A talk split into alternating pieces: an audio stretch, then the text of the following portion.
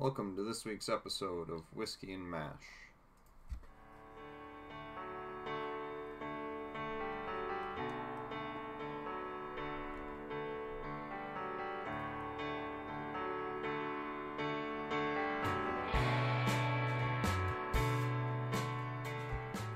Welcome back to Whiskey and Mash. I am Chris Pullman. And I am Gloria Ackerman. And this week, uh, we're doing this a little different uh, this week and next week because we have reached the famous episodes Comrades in Arms. So we're actually taking season 6, episode 11, The Grim Reaper, and season 6, episode 14, The Merchant of Korea, this week so that we can do both parts of Comrades in Arms together next week.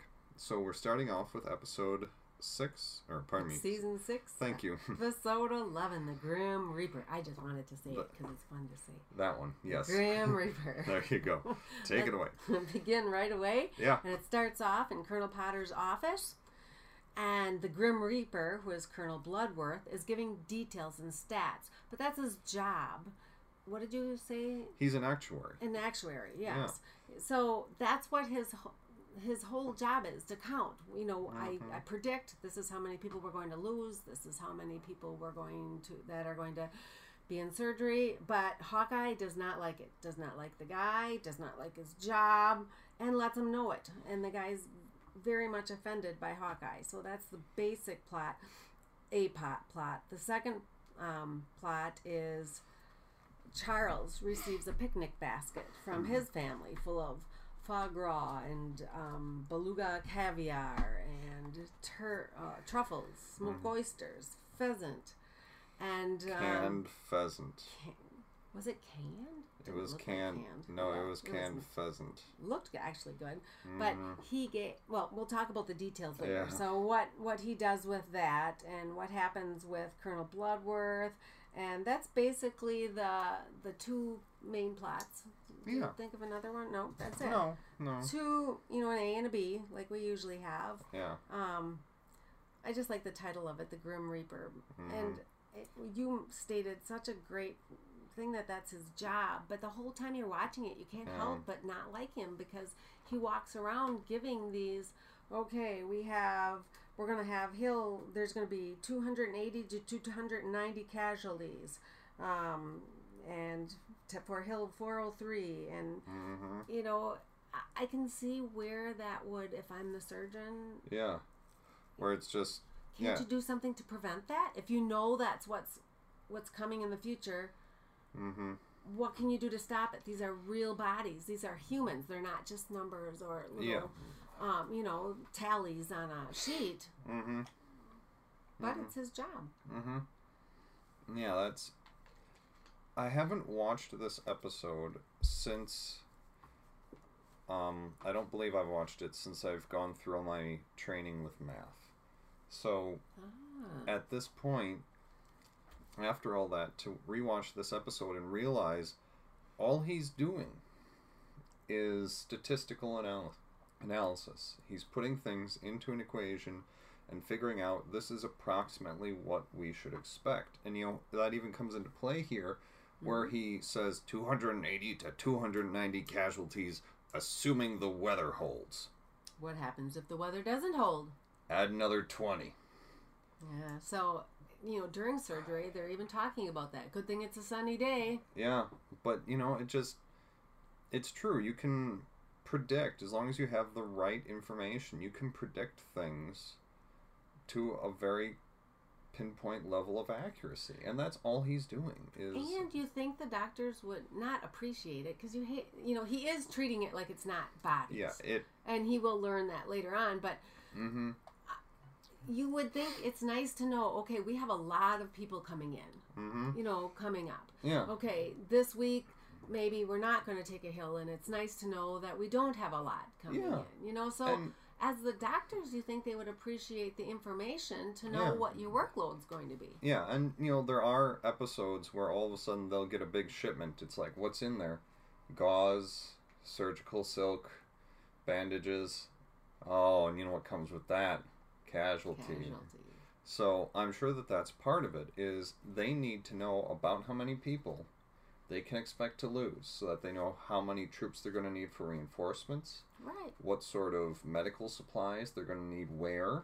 And if you estimate incorrectly, you could have a bloody slaughter on your hands. Yeah. Like you need to know how many people to send against their people. Mhm. You know, and, and it's really unfortunate that that is a numbers game, but like, are we going to be able to take this hill? Well, we're going to expect 100% casualties.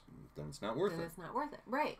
You know, so it's unnecessary evil for what they're doing. Plus, you need to give stats back home. You need to give stats to the president. To the Yeah. we all need to know. Well, Yeah. not need to. We all, you know, like to know what's happening in the war back home.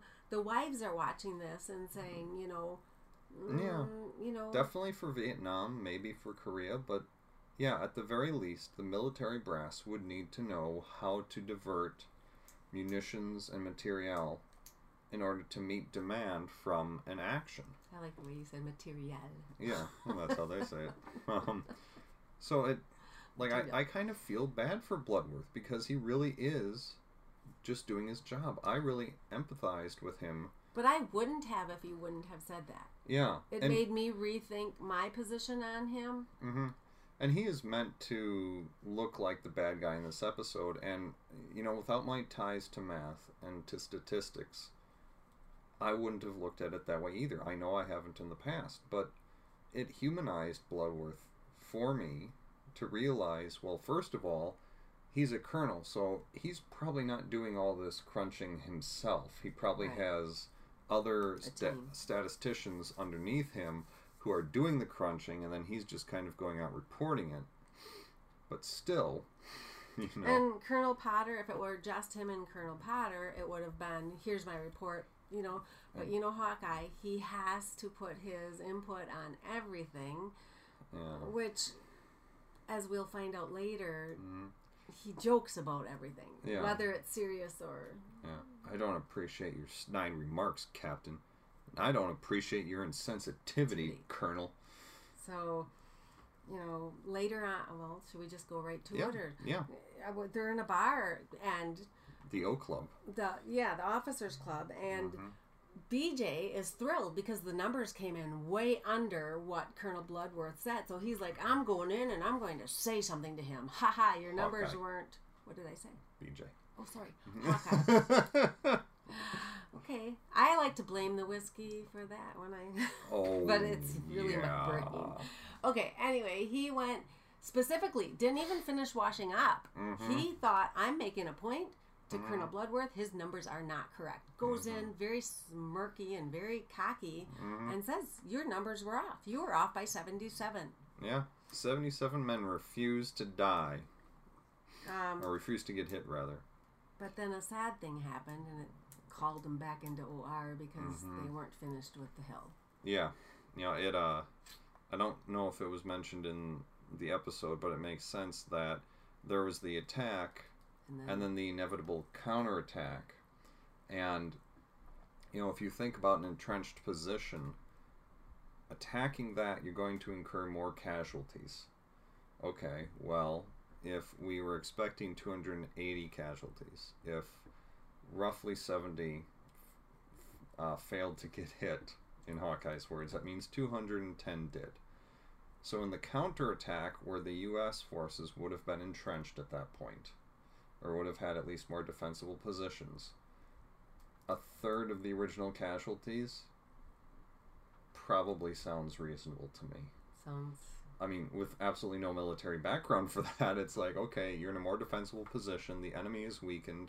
And it surprised me that um, Hawkeye got so cocky, knowing that more were coming in. I mean, he had to know because this is what he does. But yeah. I think he just wanted to quick get his point in before Yeah. maybe the next round. Yeah. Yeah, I, I think he probably just didn't think of the counterattack or, you know, whatever. He just wanted the guy to feel, Mm-hmm. which he's going to. Yeah, because then after that session, well, first of all, he pushes Bloodworth in the O Club, and uh, Bloodworth decides to press charges. Was it a hit? I, I It was a push. you think He- it was a push? I, Oh, it was on film. He yeah, pushed him I into the know, wall. but I thought it was kind of a hit too. No, like the way he it just was pushed push. him. Okay. I mean, Hawkeye says, "I pushed him into the wall." The wall hit him. I pushed him. I pushed him. And then, you know, Colonel Potter afterwards says he shouldn't have pushed you. He should have ducked you. But, um, you know, then Bloodworth, after filing the charges with Potter, uh, decides to go up to Hill 403 and inspect. And I'm sure to just kind of see if their equations could be improved at all, like were the conditions as we expected. Is there any way to alter our parameters so that we can get closer next time or whatever? But what happens to him? He actually gets hit. Because there was another attack on Hill 403 while he was there. And this time, he was one of the people that got hurt and Yeah. actually had to wait because he wasn't hurt bad enough hmm where he was one of the first ones. So he had Yeah. to kind of lay back there Yeah. as he was suffering and watch. Yeah, and that was um, something like Colonel Potter said to him because he came in on on the bus. Uh, Potter said to Bloodworth, "This is one time, Colonel, where it's a good thing to be at the back of the line."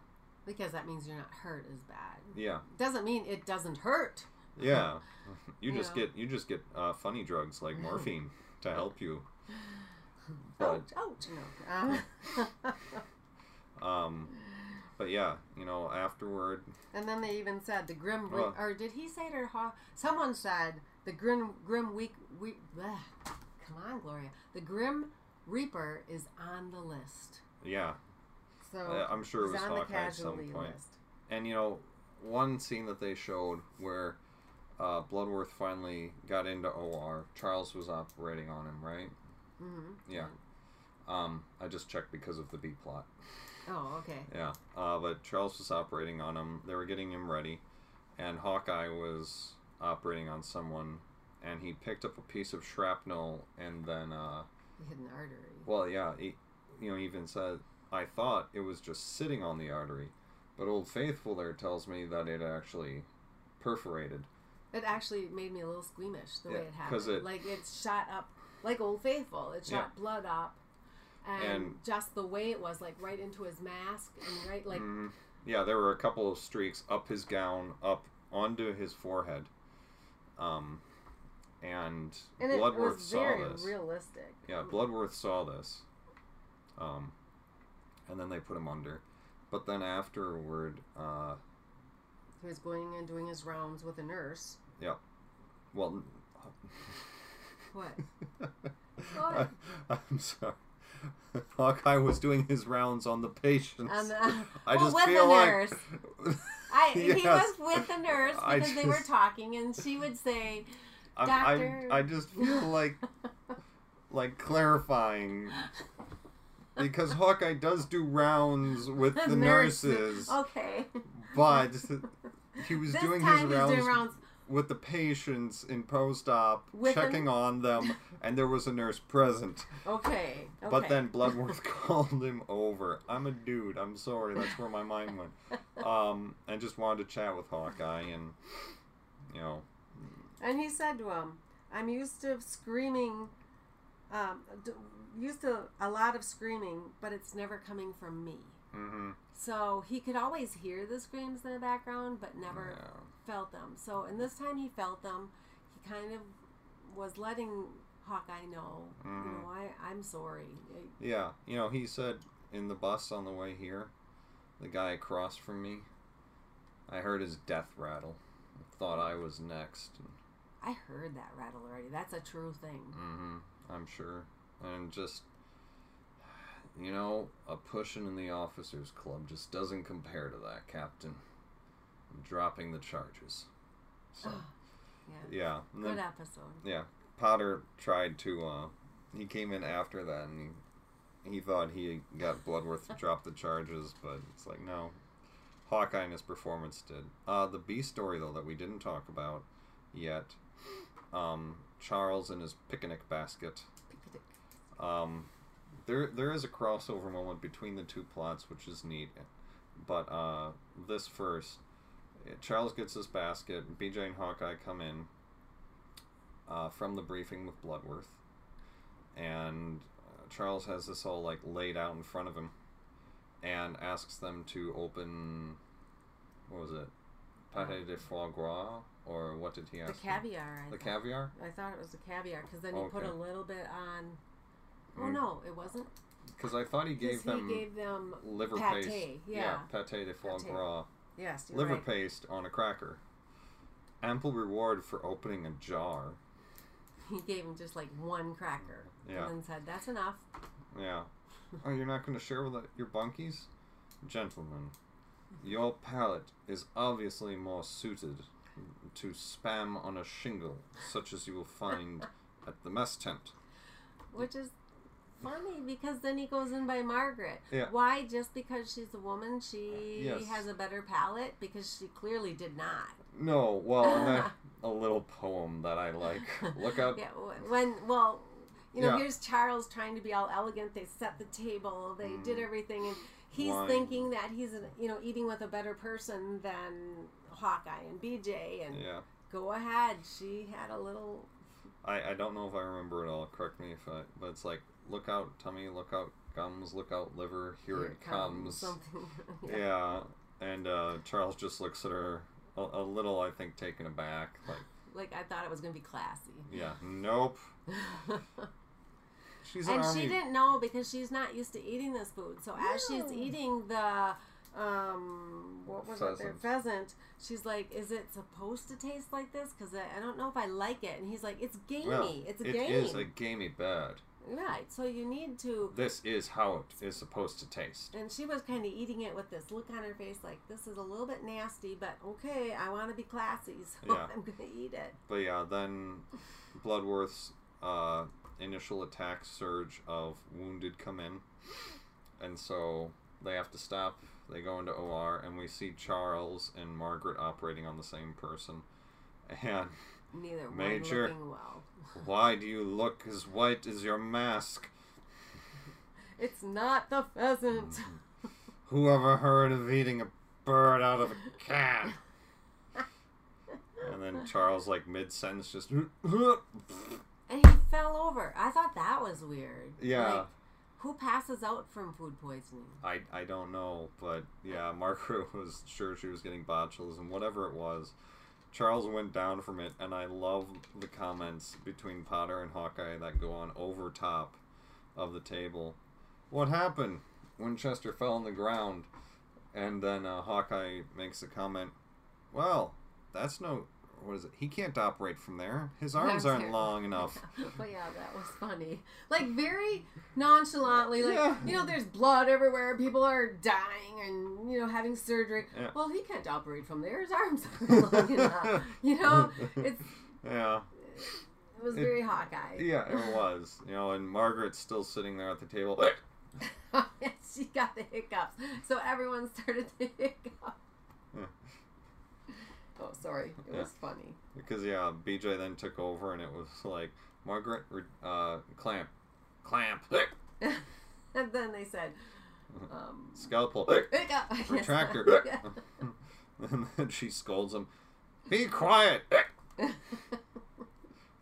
but um, after that session in OR, uh, in post-op, who, and and this is somebody that uh, Hawkeye looked at in triage. Uh, the soldier had a one Oh yeah. chalked onto his helmet, and what did he say the one was for? Well, the, he said that his and he was new, like he was had just come into the war, Yeah, and he walked into the line, and so they marked one, two, and three on their helmets as they went down, and the ones had to go to battle. yeah, they went right to the front, So, off the boat in Incheon that morning, and right to the front. Cause I mean, someone made the comment off the boat, and then um, you missed the boat. I think is what. Well, um, I think Hawkeye said you're liable to go back home on the same boat. yeah, that's Yeah. how fast it was. Where did the twos and threes go? I don't know. Somewhere Someplace safe. Someplace safe. yeah. Maybe that was the second crew that came in, and the Mm. third crew. You know. Yeah, but yeah, he clearly had a one chalked onto the front of his helmet, and then in post-op, kind of freaked me out a little bit because that's how fast life can happen. yeah, You can one day be sitting at your dinner table and the next Mhm. day get a one on your hat because you have to go to battle. We Well, don't know. Life is that. Quick, yeah, and in post-op, Klinger stops to talk to him. Why? Because that soldier Oh, was, was from, from, Toledo. yeah.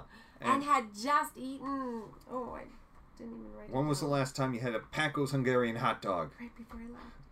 Oh, I shipped out two weeks ago, and it was three days before that. I knew it. I could smell it on your breath. And Yeah. they had this real cold connection right away. Yeah. Um, you know, they even I didn't write it down. I should have, but uh, Klinger asked him where he, uh, Danker was from. He responded, and then Klinger, you know, said where he was from, and Danker said, "You got out alive." Yeah, I learned basic training at the pool hall. Never once did I see a pool stick or a cue stick used on a pool ball. but I did get the fashion. Yeah. Klinger was all decked out. Now, normally I don't see Klinger in tight. You know, he's usually in the you know Dorothy kind of dress. Yeah. Instead, well, he wore a a pink fitted dress. You Mhm. know, the pencil skirt, Yeah. and he had uh, pearls Mhm. and a really beautiful pink brooch that matched, and a hat. The whole Yeah. works. I yeah. mean, he Did he have a uh like a an elbow bag or something too? mm, didn't write down the bag Okay. because I thought he was carrying a tray. Okay. But he may have had a bag may- like I- up yeah, higher. I mean, he was totally dressed for uh, a social event, yeah. not But not um, OR, no. Um. and not even a gown. You know, where to save his Mm. dress. Well, in OR, I think he was dressed a little bit differently. I like to think so. But I like anyway, they they bonded, and um, then uh, Klinger said, "I've got to stop talking to you, kid." Well, I'm fine. Yeah, I know. I'm making myself hard Oh. homesick Homesick. because uh, Danker asked him, "How long have you been here? Long enough for a s- tough street kid to learn to wear a dress?" But before he goes, uh, Danker gives Klinger a matchbook from the Trianon. Trianon matchbook. Matches made in heaven. Thank you. And um, in one of these, the Trianon was uh, where is that in here?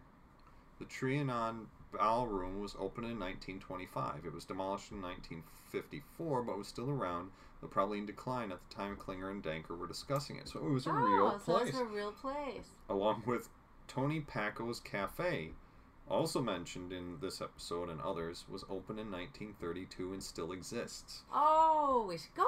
Wait, yeah, right. We should That- go. Maybe that's where we can meet you, um, Benjamin Pierce. But- you know, and do our interview. Would that be fun? But or Klinger, let's meet you. um, Jamie Farr. Jamie Farr. So yeah, it, those places exist, and you know, Klinger took the match book and uh, said he would treasure it forever. Which I'm sure he does. Yeah. Uh, but then at the end of the episode, I like the end.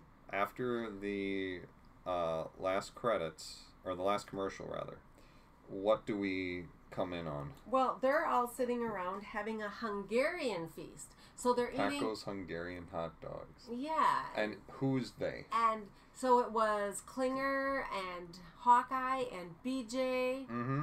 and then Winchester walks in. Yeah. And so they asked him to open a can or a jar, A jar of mustard. a jar of mustard. So he opens the jar and they give him a tiny little piece of the hot dog Yeah. and says, "This is what you get," because that's what he did to them. Yeah. And the Ample reward for opening a for jar. opening a jar and you know he's so cocky and he's like oh you just look and he's starting to turn around. They're like oh just kidding. Come on and join us. But remember margaret's coming. Hmm and what does Well, yeah, they that's uh, my favorite part. they say what? You're not going to save any for Margaret, and he holds up the little piece that they they gave him. This is for Margaret. this is for margaret.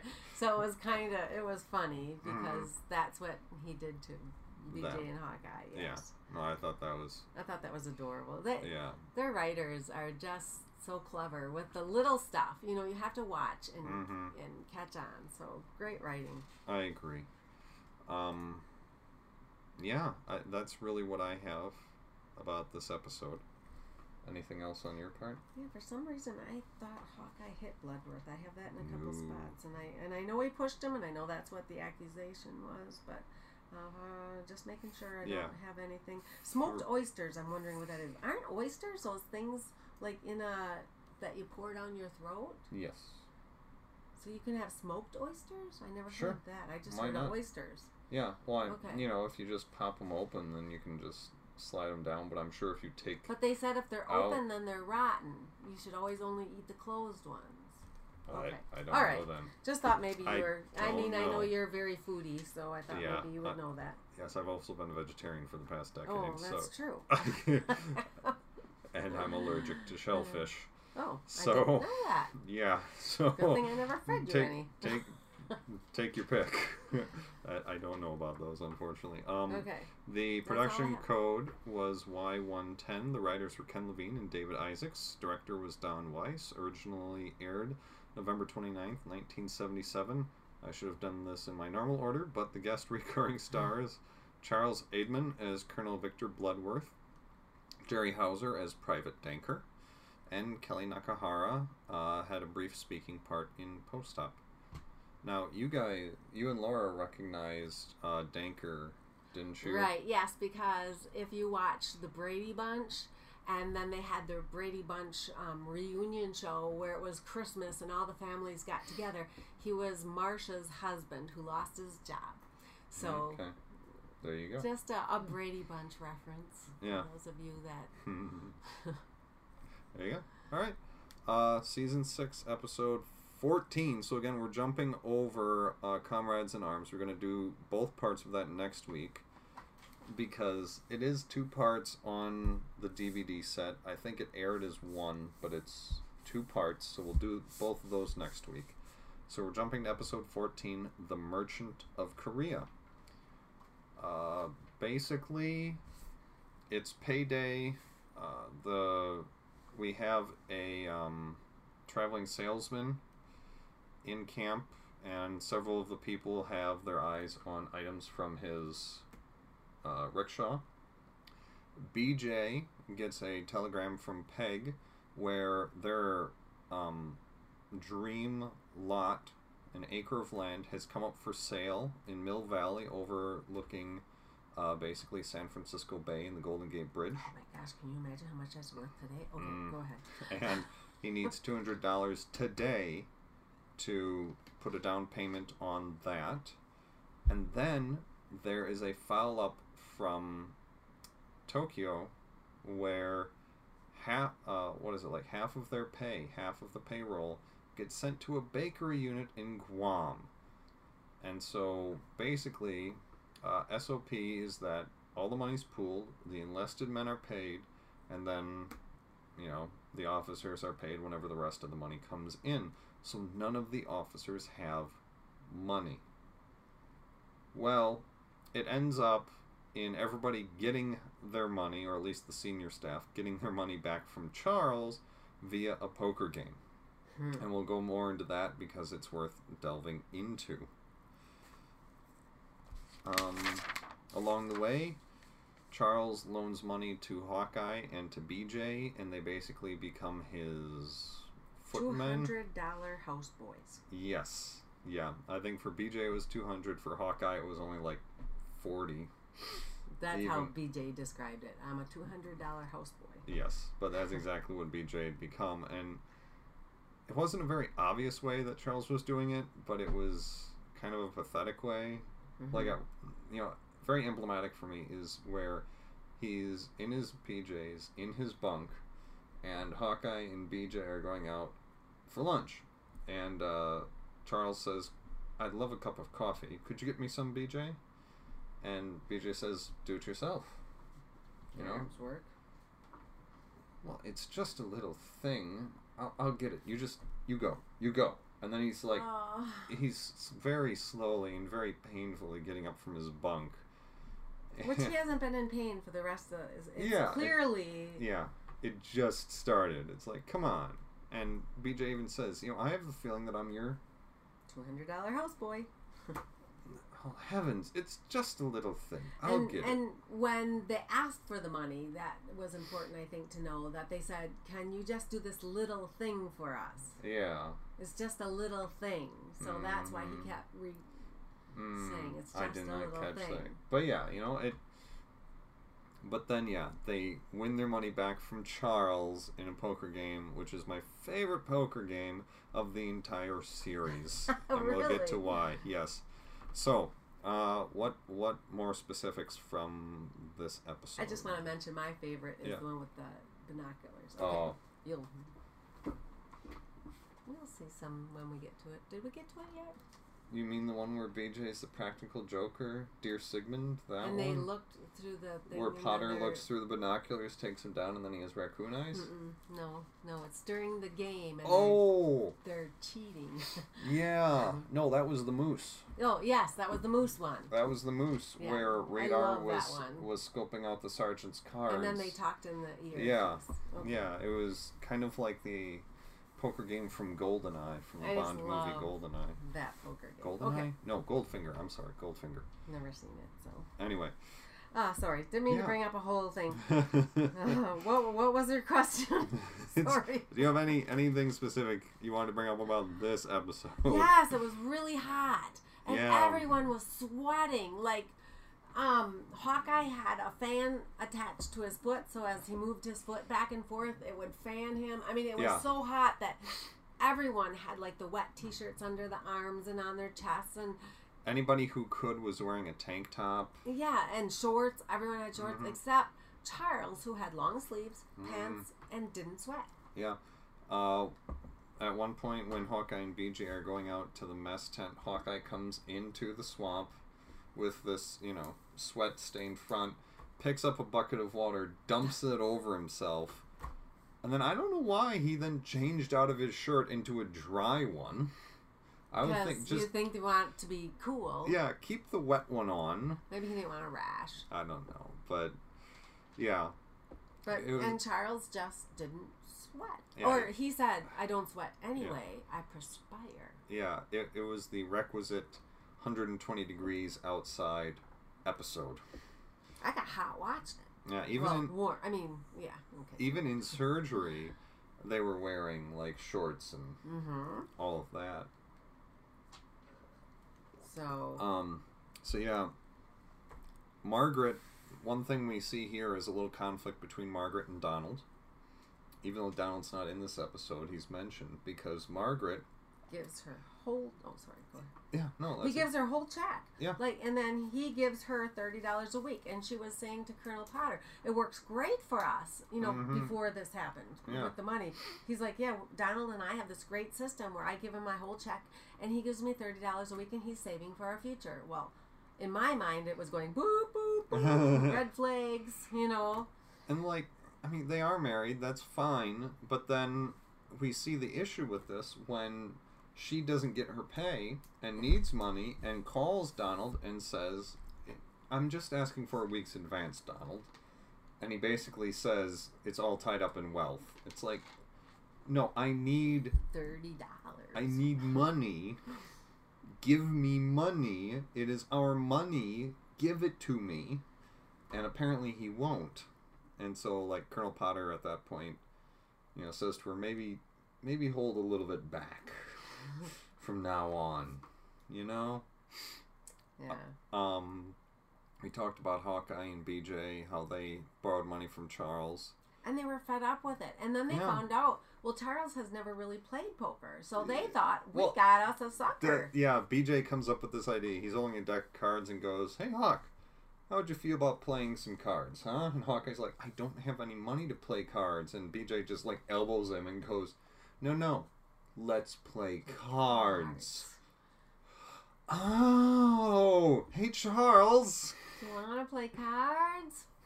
and they're they're seeing this big sucker written across his forehead Yeah. because he's never really played. And he says that, huh? Poker, I don't play poker. Now, It's if you had like a cribbage, cribbage. board. Yeah.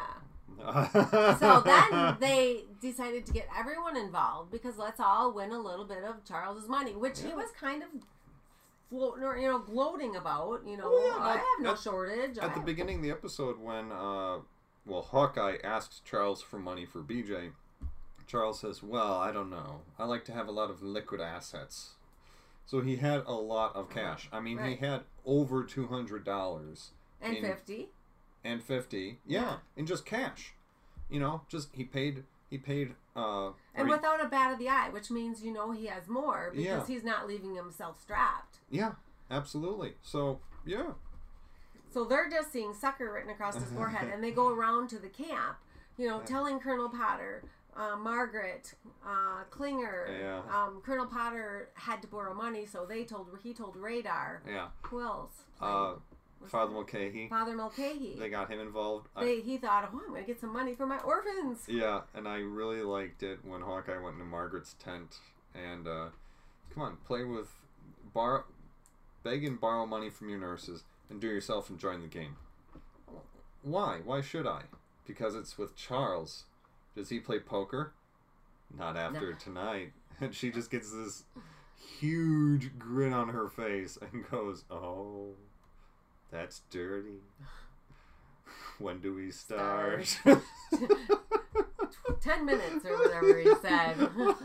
it was So- great. And you know, unfortunately, the the downside is so they deal out the first hand, and it apparently was uh, it wasn't like five card stud, because they did take one draw, right. but Tar- Charles took four cards, four. He that means he had one of a kind in his hand, and he took four cards. Um, and you know they bet in, and uh, what did what did BJ have? Three kings. And BJ always wins the first hand. They must Yeah. have said that, a, you know, a couple times. Yeah. Well, And here then- you go. And Charles just laid down his card, huh? Except for tonight. A straight? A straight. He picked He four drew cards. a straight off of four cards? And it's like, uh oh. Yeah, and then he won, and he won, and he won, and he won, and then he decided I'm leaving. Now I know my dad had explained to me because my dad was a big poker player, and he Mm. said you never ever leave the table when you're up. Yeah. It has to be someone else's choice unless you're down. Uh huh. So he left the table being up. So I know that that's not really an accepted thing. But he said, I'm just stretching my legs. I'll be back. hmm And they kind Yeah, of. he, he was very prickish about it because he was. he said, I, I've been doing this hand motion and it was gathering everything into him. I've been using these same muscles all night. I, I need to stretch something else. And he just gathers all his chips into like a toolbox and takes it with him. and they're all complaining about him. Oh, and it, it- that oh, it wouldn't be so bad if it wasn't that incessant whistling. He whistles even louder when he's losing. When he's got nothing, he whistles louder. Hey. He whistles, louder. louder. when he's got nothing. nothing. Ding ding ding ding ding ding ding ding. Potter. I think we've got him now. So they went to the same people and they're all like, "I'm sorry, he took everything I have." Yeah, Father Mulcahy. I really don't have anything else, chaps. We got a new scouting report. Nothing you could say would make a difference. You know that whistling he does? He whistles louder when he's losing. Is that true? Would I lie to you? Let's go. And they're leaving. I keep an extra 20 in my boxing glove. So he got his money, and you know, everyone keeps an extra. twenty. So they all got their money back. Um, Charles ends up borrowing 20 each from BJ and Hawkeye. And he's like, "Oh, you're going to regret your generosity. I raise you 30." and they all Oh are my in, and he's like, "Isn't anyone leaving this hand?" Nope. Pair of sixes. Can anyone or everyone beat I that? thought, thought that was funny. Can anyone or everyone, which was the or everyone. yeah. Um. So everyone left that table, and Oh. then fa- oh, because when Father Mulcahy lost um, the first time, uh, Winchester gave him a red chip. I don't know what the colors mean, and said, "Here, this is for your orphans." Yeah. I- And so when Father Mulcahy won all his money back, he gave him back his red Yeah. chip here, Major. From the orphans. from the orphans, Thank you, Father. and he took it. Hey, that was a good Winchester. That sounded just like Thank you. Father. Um, I, I can do better. I just need to. Um, but yeah, they were all up. Hawkeye and BJ had paid off their debt. Uh, Potter pays back what he lent to Radar, which I adore how that. It's all there, Radar. We're good. And here's Radar. You don't have to count it, Radar. I, I know, know, sir. and he kept counting. yeah. Um, but then, you know, they look around. It's Hawkeye, BJ, and Charles left. Oh, the officers' club sure is a mess. Who should clean it up? I think it should be an officer. I think you're right. Oh, Charles. Well, you don't think I? Well, you do owe us a favor. We did lend you money. I did, didn't I? oh. But my favorite was the ending. What? Tell them about the ending. BJ. Oh yes. I so love the ending of he, this one. It, BJ sent the two hundred dollars to Peg so that she could put the down payment on the lot. And yeah, he's there. It's the post commercial scene, and he's holding this little glass jar of dirt. Yes, Peg, I got it right here. Looks exactly like I remember it. yeah, we'll start building the day after I, or the day I get back. No. Okay. the second day. day after I get back. it's all ours, Peg. It's all ours. Give Erin and the dog a kiss yes. from me. Till and I see you, darling. Love you, Peg. Oh, and it was, and he was, then he kissed the dirt. Yeah. Like he was kissing his wife. But that is their future, that yeah. little thing of dirt. And mm-hmm. I know mm-hmm. Chris and Laura are building, and you know they have a lot. And I thought, oh, that would be so cute mm-hmm. to just mm-hmm. get your lot dirt and keep yeah. it somewhere in sight to remind you that things will. Yeah. This is your future. And you know, for BJ, I think it had a lot of extra meaning because you know in Korea this was something physical. This was literally a piece of his land. Yeah, this is where his future was going to literally be. On top of where this dirt came from. This is where his family would be, where he would provide for them, where they would grow old together. And I hope he brings that dirt home. And then as like they move into their house, pour mm-hmm. it and add the dirt. Yeah. I think that would be so symbolic and cool. Mm-hmm. I know it's grow, a show. Grow Gloria, plant inside or something. Stop. no, I agree. I'm, I'm, I'm, it was cool though. Yeah. A very visual person, so, so something like that to me means so much. Mm-hmm. So yeah, it, I I don't know if there was really a B plot here. I mean. Well, the Charles and the hot. Uh, yeah, because like. Yeah, there wasn't. There's know, a lot like, of little. There were side things going on, but the main plot seemed to be everybody's short money because they didn't get paid. Right. Because you know BJ was going to pay Charles back when he got paid, and but he didn't get paid. So he couldn't pay him back. And, and Radar did get paid, which is why he had money because mm-hmm. they paid the enlisted men first. Yeah.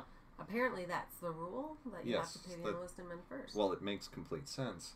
There would be a revolt if they paid the officers first. Yeah, because mm, you know you think about it. But aren't officers company, usually treated better? Yeah, but a, a company is like a pyramid. You have a lot more enlisted men. Oh yeah. Than you do high-ranking officers. I mean, there's only one colonel in MASH. Right, right, and he's not going to pay himself before all his men.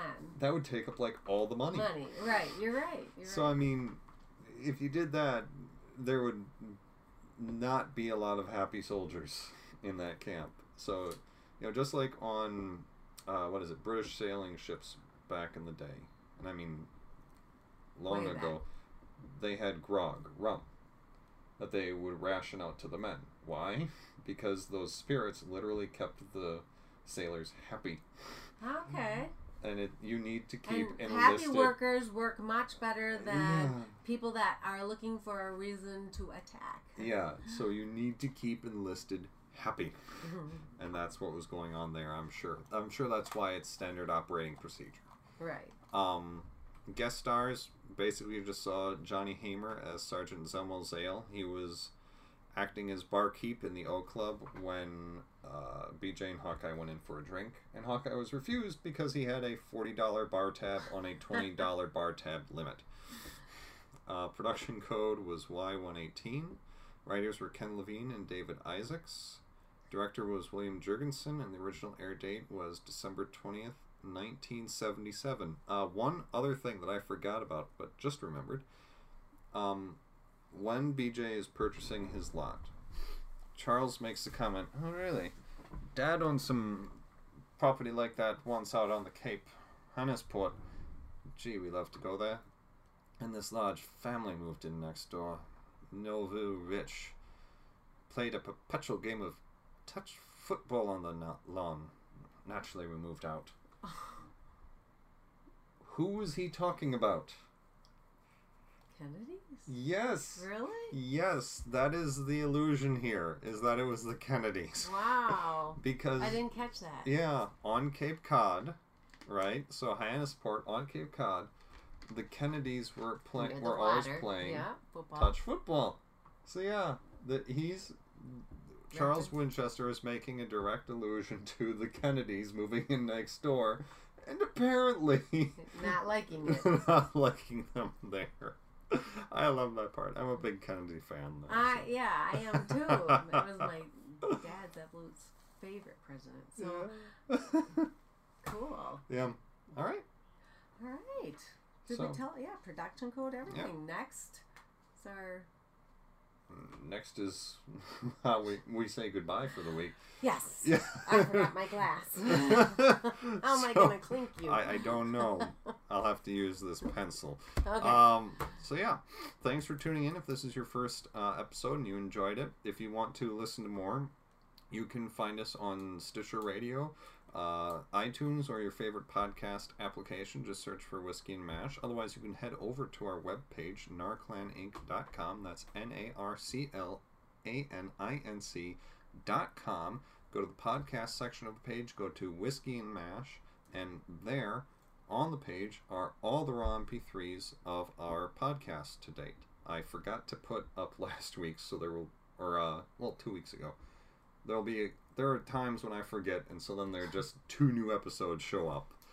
I apologize Isn't for that. good at this? We should probably just like tape that part. Yeah, wait, it, well, I could put it on a button and then just play it, but I'm okay with doing it every week. Yeah. Um, but yeah, you, know, you can download those MP3s or stream them right off of the website. That way, if you don't do the podcast thing, if you just have an MP3 player, you can still get our back podcasts and listen to them. We encourage you to uh, find a way to watch the episodes before or after you listen to this. And one of the most important things, let us know. Let us know what we can do better or things Yeah. that you like, don't like.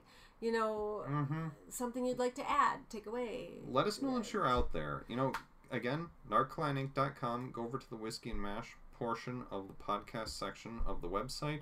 Right there on the page is a email link so that you can email us directly or there's also a Facebook link so you can head over to our Facebook page facebook.com slash whiskey and mash find us there uh, send us a message let us know you're listening And our true success will be if anyone that worked on MASH would come and, you know, do a session with us. We can Skype you in. yeah We would just love to have production, um, costumes, you know, yeah cast crew cast, crew, anyone. anybody. We want to hear what truly happened. It's our dream. Make our dreams come true. yeah but until uh, next time i'm chris And I'm Gloria.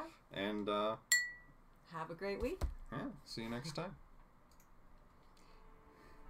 See, I made that work. Yeah, that did work. yeah, these are two really good episodes. And Yeah. I don't know why I'm looking forward to the next ones Like I say, this was this is my favorite poker game of the whole series. So that I maybe just because Charles loses his shirt.